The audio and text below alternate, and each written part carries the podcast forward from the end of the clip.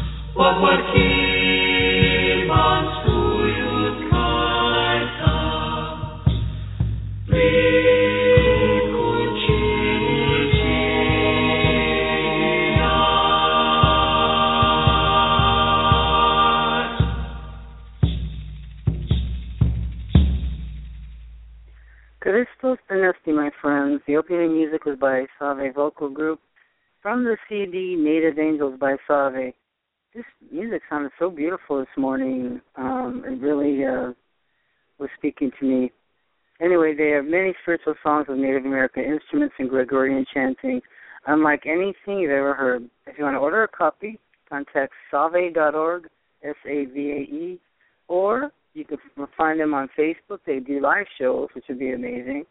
And you can also listen to them on YouTube and or buy their CD on Amazon. And uh, today uh, we're we're humble and sad to say that we are commemorating the victims and families of the Oklahoma bombings. It's a 20 year anniversary today, and we want to wish them peace and love, and that their deaths were for some reason that we don't know, and that they're also martyrs as if anybody else is. If people to me die like this, you know, they're martyrs for an unknown reason and all their souls go straight to heaven and God bless them and their families and we wish them peace and it's been 20 years but it's something that we'll never forget. I want to say hi once again. I'm your host and friend, Reverend Char McCain, and I'd like to welcome listeners to Sacred Sunday. You know, Sacred Sunday was created just to focus on the tenet that Sunday is a special day to set aside some time for spiritual focus, meditation, and prayer. All faiths are welcome. I'm a Christian in recovery, and all Bible readings will be out of the Ryrie Study Bible because I found my first copy by the trash can, and from then on I started studying my Bible, and uh, eventually I ended up doing this. And anyway, you may use any Bible you wish. I've had many spiritual experiences, and sometimes I read out of a book that I'm writing, and hopefully that'll finish someday, God willing. And um, reading gratitude, we have ongoing Bible uh, readings, and from there we read uh, little stories and stuff like that. So the number to call in and listen and also speak with me if you want to, six one nine nine two four nine seven four four. And Sacred Sunday there's every Sunday, 11 a.m. Pacific Standard Time. Our opening prayer, let's say together. Our Father, who art in heaven, hallowed be thy name. Thy kingdom come, thy will be done, on earth as it is in heaven. Give us this day our daily bread, and forgive us our trespasses as we forgive those who trespass against us. And deliver us from evil, for thine is the kingdom and the power and the glory forever and ever. Amen. In the name of the Father, Son, and the Holy Spirit. Thank you, God. Thank you. Amen. And we pray for all the Christians being persecuted worldwide and their freedom to worship and lives are in jeopardy. And also seems that it's a new prejudice against Christians here at home, and I have no idea why. And I think we should all be open-minded to other people and um, accept people just as they are, whatever religion are, whatever they look like, whatever. But I, I really believe that we should love rather than hate. We also pray for those lives were taken for distorted and evil reasons they have become martyrs. We pray for all those suffering from violence here at home and abroad. We also pray for those who are sick in mind and body, and those who are lonely and uncomforted. Uncomforted. Please, God, forgive us our sins. We pray that those suffering from domestic violence in their own homes and from freedom from addiction of all kinds. We also have another person in mind that's in serious trouble right now. Please, God, help her. She's young and beautiful and doesn't know it. And I would say that has lethal codependency problems leading to up into death. And please get her out of that realm, God. Please. Help her stand on her own two feet, return to sanity and off drugs and alcohol. We ask this in Jesus' name. Also, we also pray for Chris Murray's mom, and she has just been diagnosed with terminal end stage cancer. And we pray for Chris and all her siblings, and also for her mom, who's in her 90s, and she's had a, li- a really big, long life. And uh, please, we pray for her comfort and uh, that she has joy in you, Heavenly Father, towards her end. And please, God, send your mighty archangel Michael to fight against evil from within and from without. Protect them, us, and of their all our angels. Protect everyone. Our prayers go out to all those who suffer in the world, including the animals who can't speak for themselves. We pray for the wisdom of our president and all the rest of our policymakers. They have many decisions to make, and we are praying all countries for problems with suffering all over the world. Thank you, God. Thank you so much. We ask Jesus to bless us and help us grow under his care. And everyone and their families are in our prayers today, and I want to thank you, God, for everything. Amen.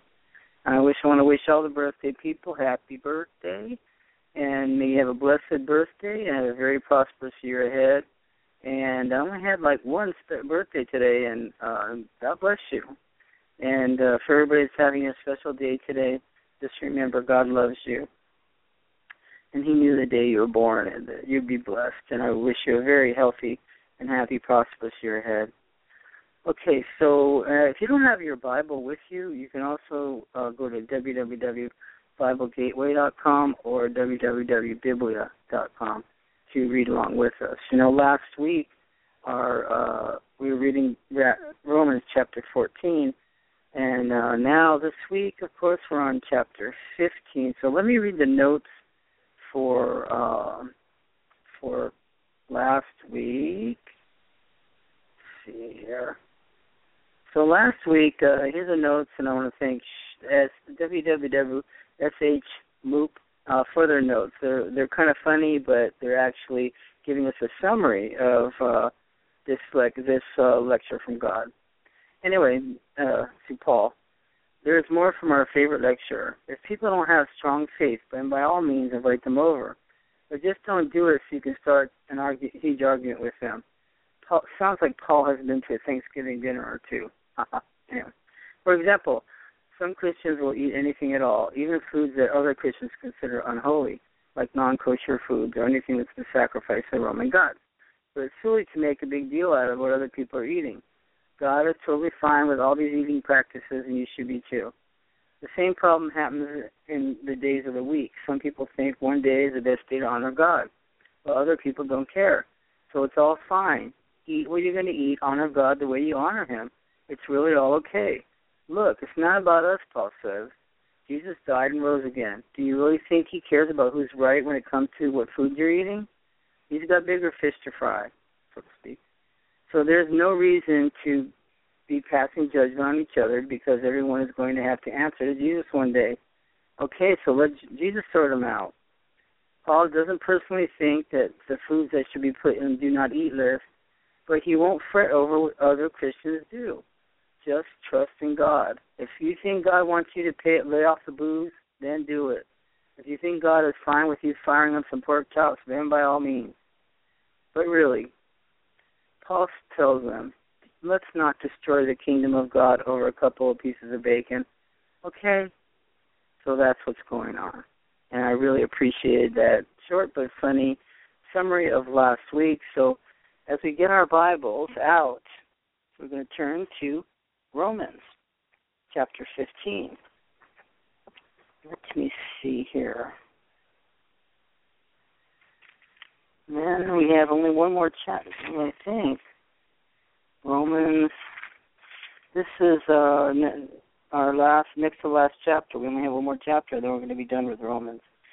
So as you find your Bible, um, we're reading Romans chapter 15. Do not imitate. Do do. Excuse me. Start all over again without whatever I was going to say. Do imitate Christ now we who are strong ought, ought to bear the weakness of those without strength, and not just please ourselves. Each of us is to please his neighbor for his good and for his edification. For even Christ did not please himself, for it is written, that the reproaches of those who reproached you fell on me. Hmm. For whatever was written earlier in earlier times was written for your instruction, so that so that through perseverance and through encouragement of the scriptures, we might have hope. Now may the God who gives perseverance and encouragement grant you to be of the same mind with one another according to Christ Jesus, so that with one accord you may be one voice glorify God and Father of our Lord Jesus Christ. Therefore, accept one another, just as Christ has accepted us to the glory of God. For I say that Christ has become a servant to the circumcision on behalf of the truth of God to confirm the promises given to the fathers, and for the Gentiles to glorify God for his mercy, as it is written, Therefore I will give praise to you among the Gentiles, and I will sing your name. Again, he says, Rejoice, O Gentiles, with his people. And again, praise the Lord, all you Gentiles, and let the people praise him. Again, Isaiah says, Thou shalt come the become the root of Jesse, and he who arises to rule over the Gentiles. In him shall the Gentiles have hope. Now may the God of hope fill you with all joy and peace, believing, so that you will abound in hope by the power of the Holy Spirit. now he's going to personal messages and benediction, Paul's plans. And concerning you, my brethren, I myself was also convinced that you yourselves are full of goodness and filled with all knowledge and able to also admonish one another. But I have written very boldly to you to some points so as to remind you again, because of the grace that is given me from God, to be a minister of Christ Jesus to the Gentiles and ministering as a priest to the gospel of God, so that my offering to the Gentiles may become acceptable, sanctified by the Holy Spirit. Therefore, in Christ Jesus, I have found reason for boasting in things pertaining to God. For I will not presume to speak of anything except what Christ has accomplished through me, resulting in the obedience of the Gentiles by word and deed, in the power of signs and wonders, in the power of the Spirit, so that from Jerusalem round about as far as Illyricum I have fully preached the gospel of Christ. And thus I aspire to preach the gospel, not where Christ was already named, so that I would not build on another man's foundation, but it is written, They who had no news of him shall see, and they who have not heard shall understand. For this reason I have often been prevented from coming to you. But now, with no further place for me in these regions, and since I have had many years as longing to come to you, whenever I can go to Spain, for I hope that you can to see you in passing, and to be helped on my way there by you, when I have first enjoyed your company for a while. But now I am going to Jerusalem serving the saints, for Macedonia and Achaia have been pleased to make a contribution for the poor among the saints in Jerusalem. Yes, they were pleased to do so, and we, they are indebted to them. And if the Gentiles have shared in the spiritual things, they are also indebted to minister to them also in material things. Therefore, when I have finished this and have put my seal on this fruit of theirs, I will go on by my way to you to Spain. I know that when I come to you, I will come into fullness of blessing of Christ. Now I urge you, brethren, by the Lord Jesus Christ and by the love of the Spirit, to strive together with me in your prayers to God for me, that I may be rescued from those who are disobedient in Judea, and that my service for Jerusalem may prove acceptable to the saints, so that I may become to you in joy by the will of God, and find refreshing rest in your company. Now the God of peace be with you all. Amen. So that was Paul's letter to some Romans, I'm pretty sure. So let's read what it is. 15.1. Paul counts himself among the strong, yet he gladly placed restrictions on his conduct for the sake of his witness. And then by pointing to the example of Christ and quoting from uh, Psalms, Paul answers the question, why should I restrict myself? A servant to circumcision, Christ ministered to his fellow Jews to confirm the promises made to Israel and to Gentiles, though without covenants, received mercy from God. And this is all the quotations in these verses from Psalms, Deuteronomy, Psalms, and Isaiah are from the the the LX version of the Old Testament and are cited to validate Christ's ministry to Gentiles. And then the city I L L Y R I C U M, the area of the eastern shore of the Adriatic, extending from northeast Italy to Macedonia, the former nation of Yugoslavia. Can you imagine that? That's where he was uh, traveling and preaching, and uh, not where Christ is already named, and where Christ was unknown. The, no, there's uh, no more opportunity to preach Christ where he was unknown. Therefore, Paul proposed to go to Spain, stopping in off in Rome on the way. So yeah, it was a letter to the Romans.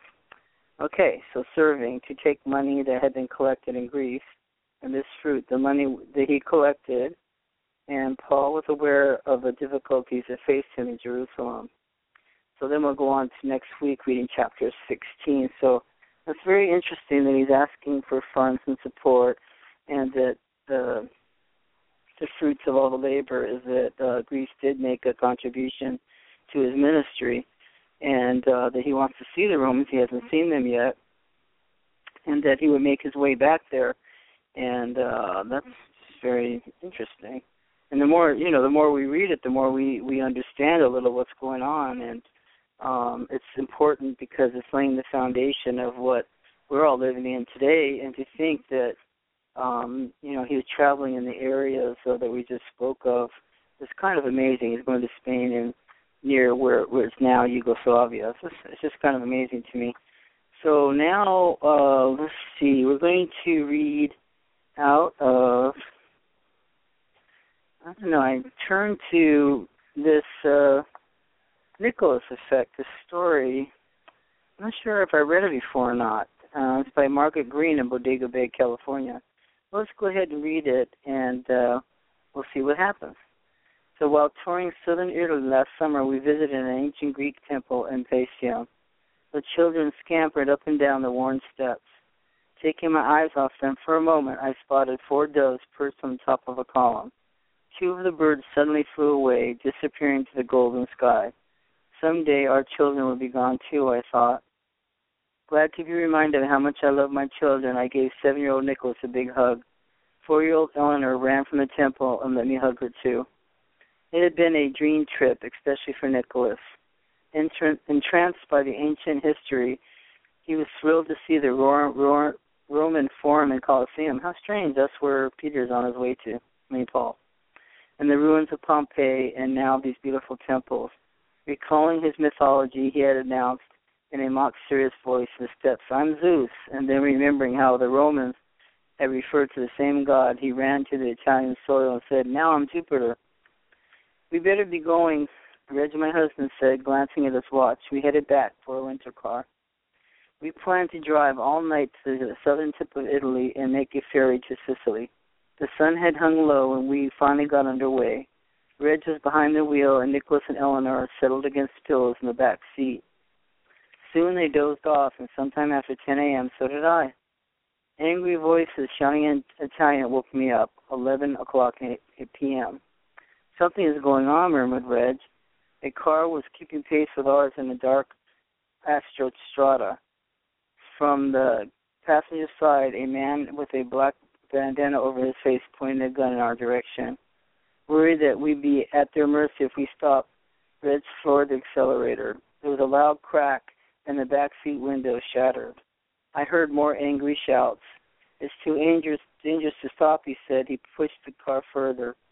A moment later, another shot blasted his window, but now a gap was opening between the cars, and the attackers dropped farther and farther behind.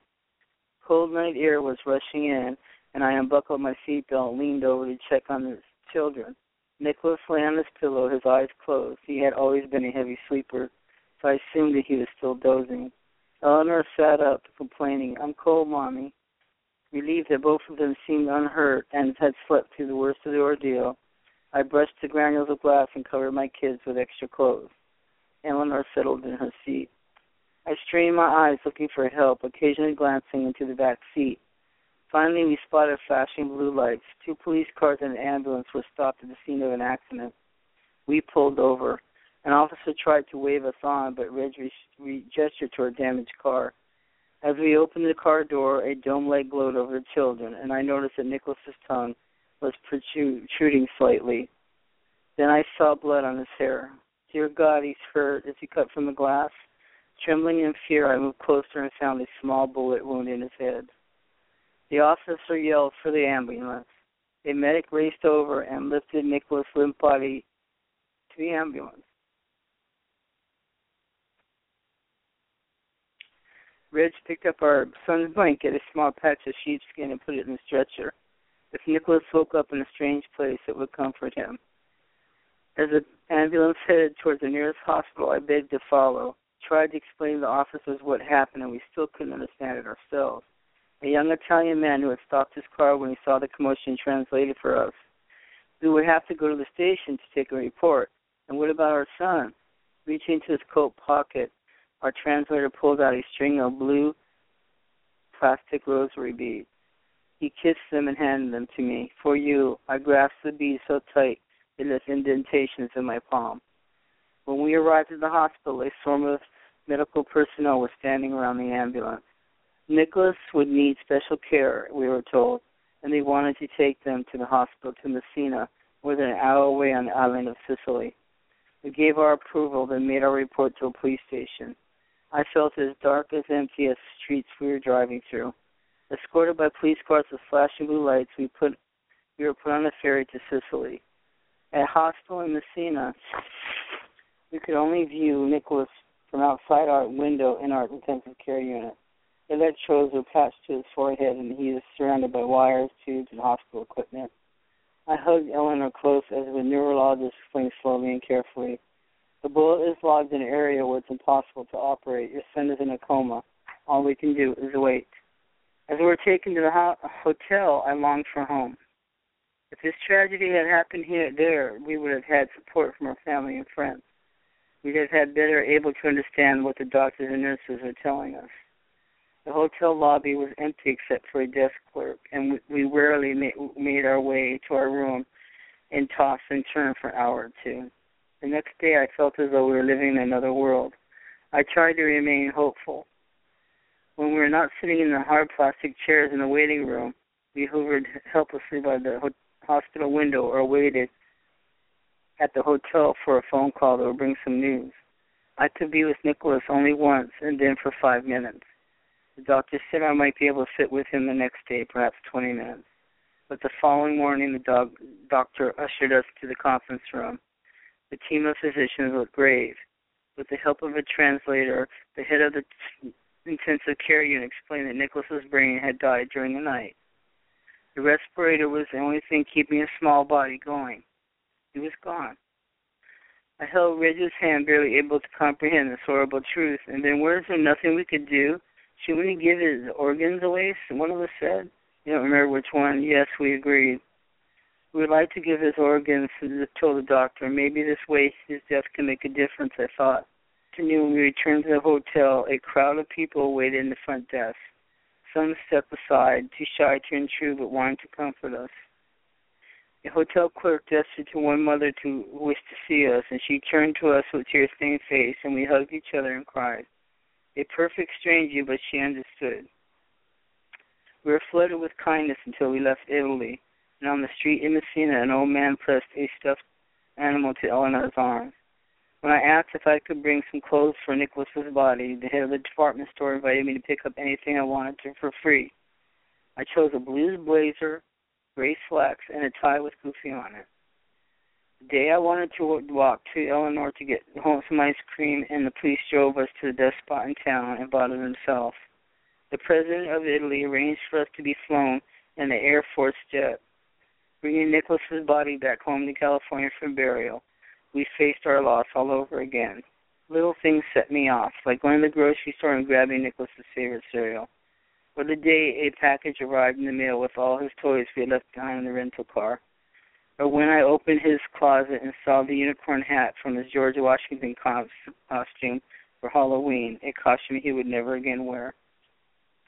In the letters and telegrams keeping pouring in, newspapers and TV stations throughout Italy carried our story. Country grieved for the boy. I wrote stories and poems, and towns small and large named streets and schools after him. We had been home for only a few months when we were invited to Italy for a ceremony honoring Nicholas. How can we go back, I wondered? How can we face the pain again? But I realized we had to go for his sake. The morning of the ceremony, Eleanor and Reg and I got dressed in our hotel in Messina. We went to the lobby, and a beautiful young woman came over to us and introduced herself as Maria Pia Vidala. Only 19 years old, she had been near death when she received Nicholas's liver. She was alive thanks to our sons. Next, we met 14-year-old Anna Marie Di Silaglia. She had received one of our son's kidneys. At the ceremony, we greeted one after another the people whose lives had changed by Nicholas. An 11 year old boy who had been on dialysis a year until he had been given a new kidney. We met our school teacher and a salesman who had received a cornea from our son. We shook hands with a 30 year old woman who had received cells from Nicholas's pancreas to help her produce insulin. The only one missing was a 15 year old Andrea Mongiardo, who was still recovering from a heart transplant operation. Important were those who had simply been affected by our story. An Italian specialist who told us he had done only one transplant every four months, but ever since our death, the number of organ donations had risen, risen dramatically. Doctors said Nicholas had changed the entire country. Italy, which has been one of the lowest rates of organ donation in Europe, reported the willingness to donate up to 400% since Nicholas died and they called this the Nicholas effect. Of course, I would have done anything to have my son back, but the fact is that his young life had such much made much such difference in everything is overwhelming. The last day of our stay, after an exhaustive day of visits and speeches, we returned to our hotel room at midnight, only to find a man insisted that Reg come to disco with him. Two musicians had written a song about your son, and Reg didn't have the heart to turn the man down. Filled with loud music and youngsters dancing, disco stopped when Reg walked in. In silence, the two musicians started strumming guitars and singing a song. The only word Reg could understand was Nicholas. At the end, people erupted with cheers and hugs from my husband. Everybody wanted to give him their blessings. It was like a church, Reggie told me later. There was much love in the place, all because of a seven year old boy. I barely make it to that one. Let's close with our closing prayer. God, grant me the serenity to accept the things I cannot change, the courage to change the things I can, and the wisdom to know the difference. Amen. God bless you for listening today. God bless you for the wonderful week ahead, and may God make you strong to face whatever is ahead, and we can do it together. Remember, you're never alone. I love you. Take care. Bye bye.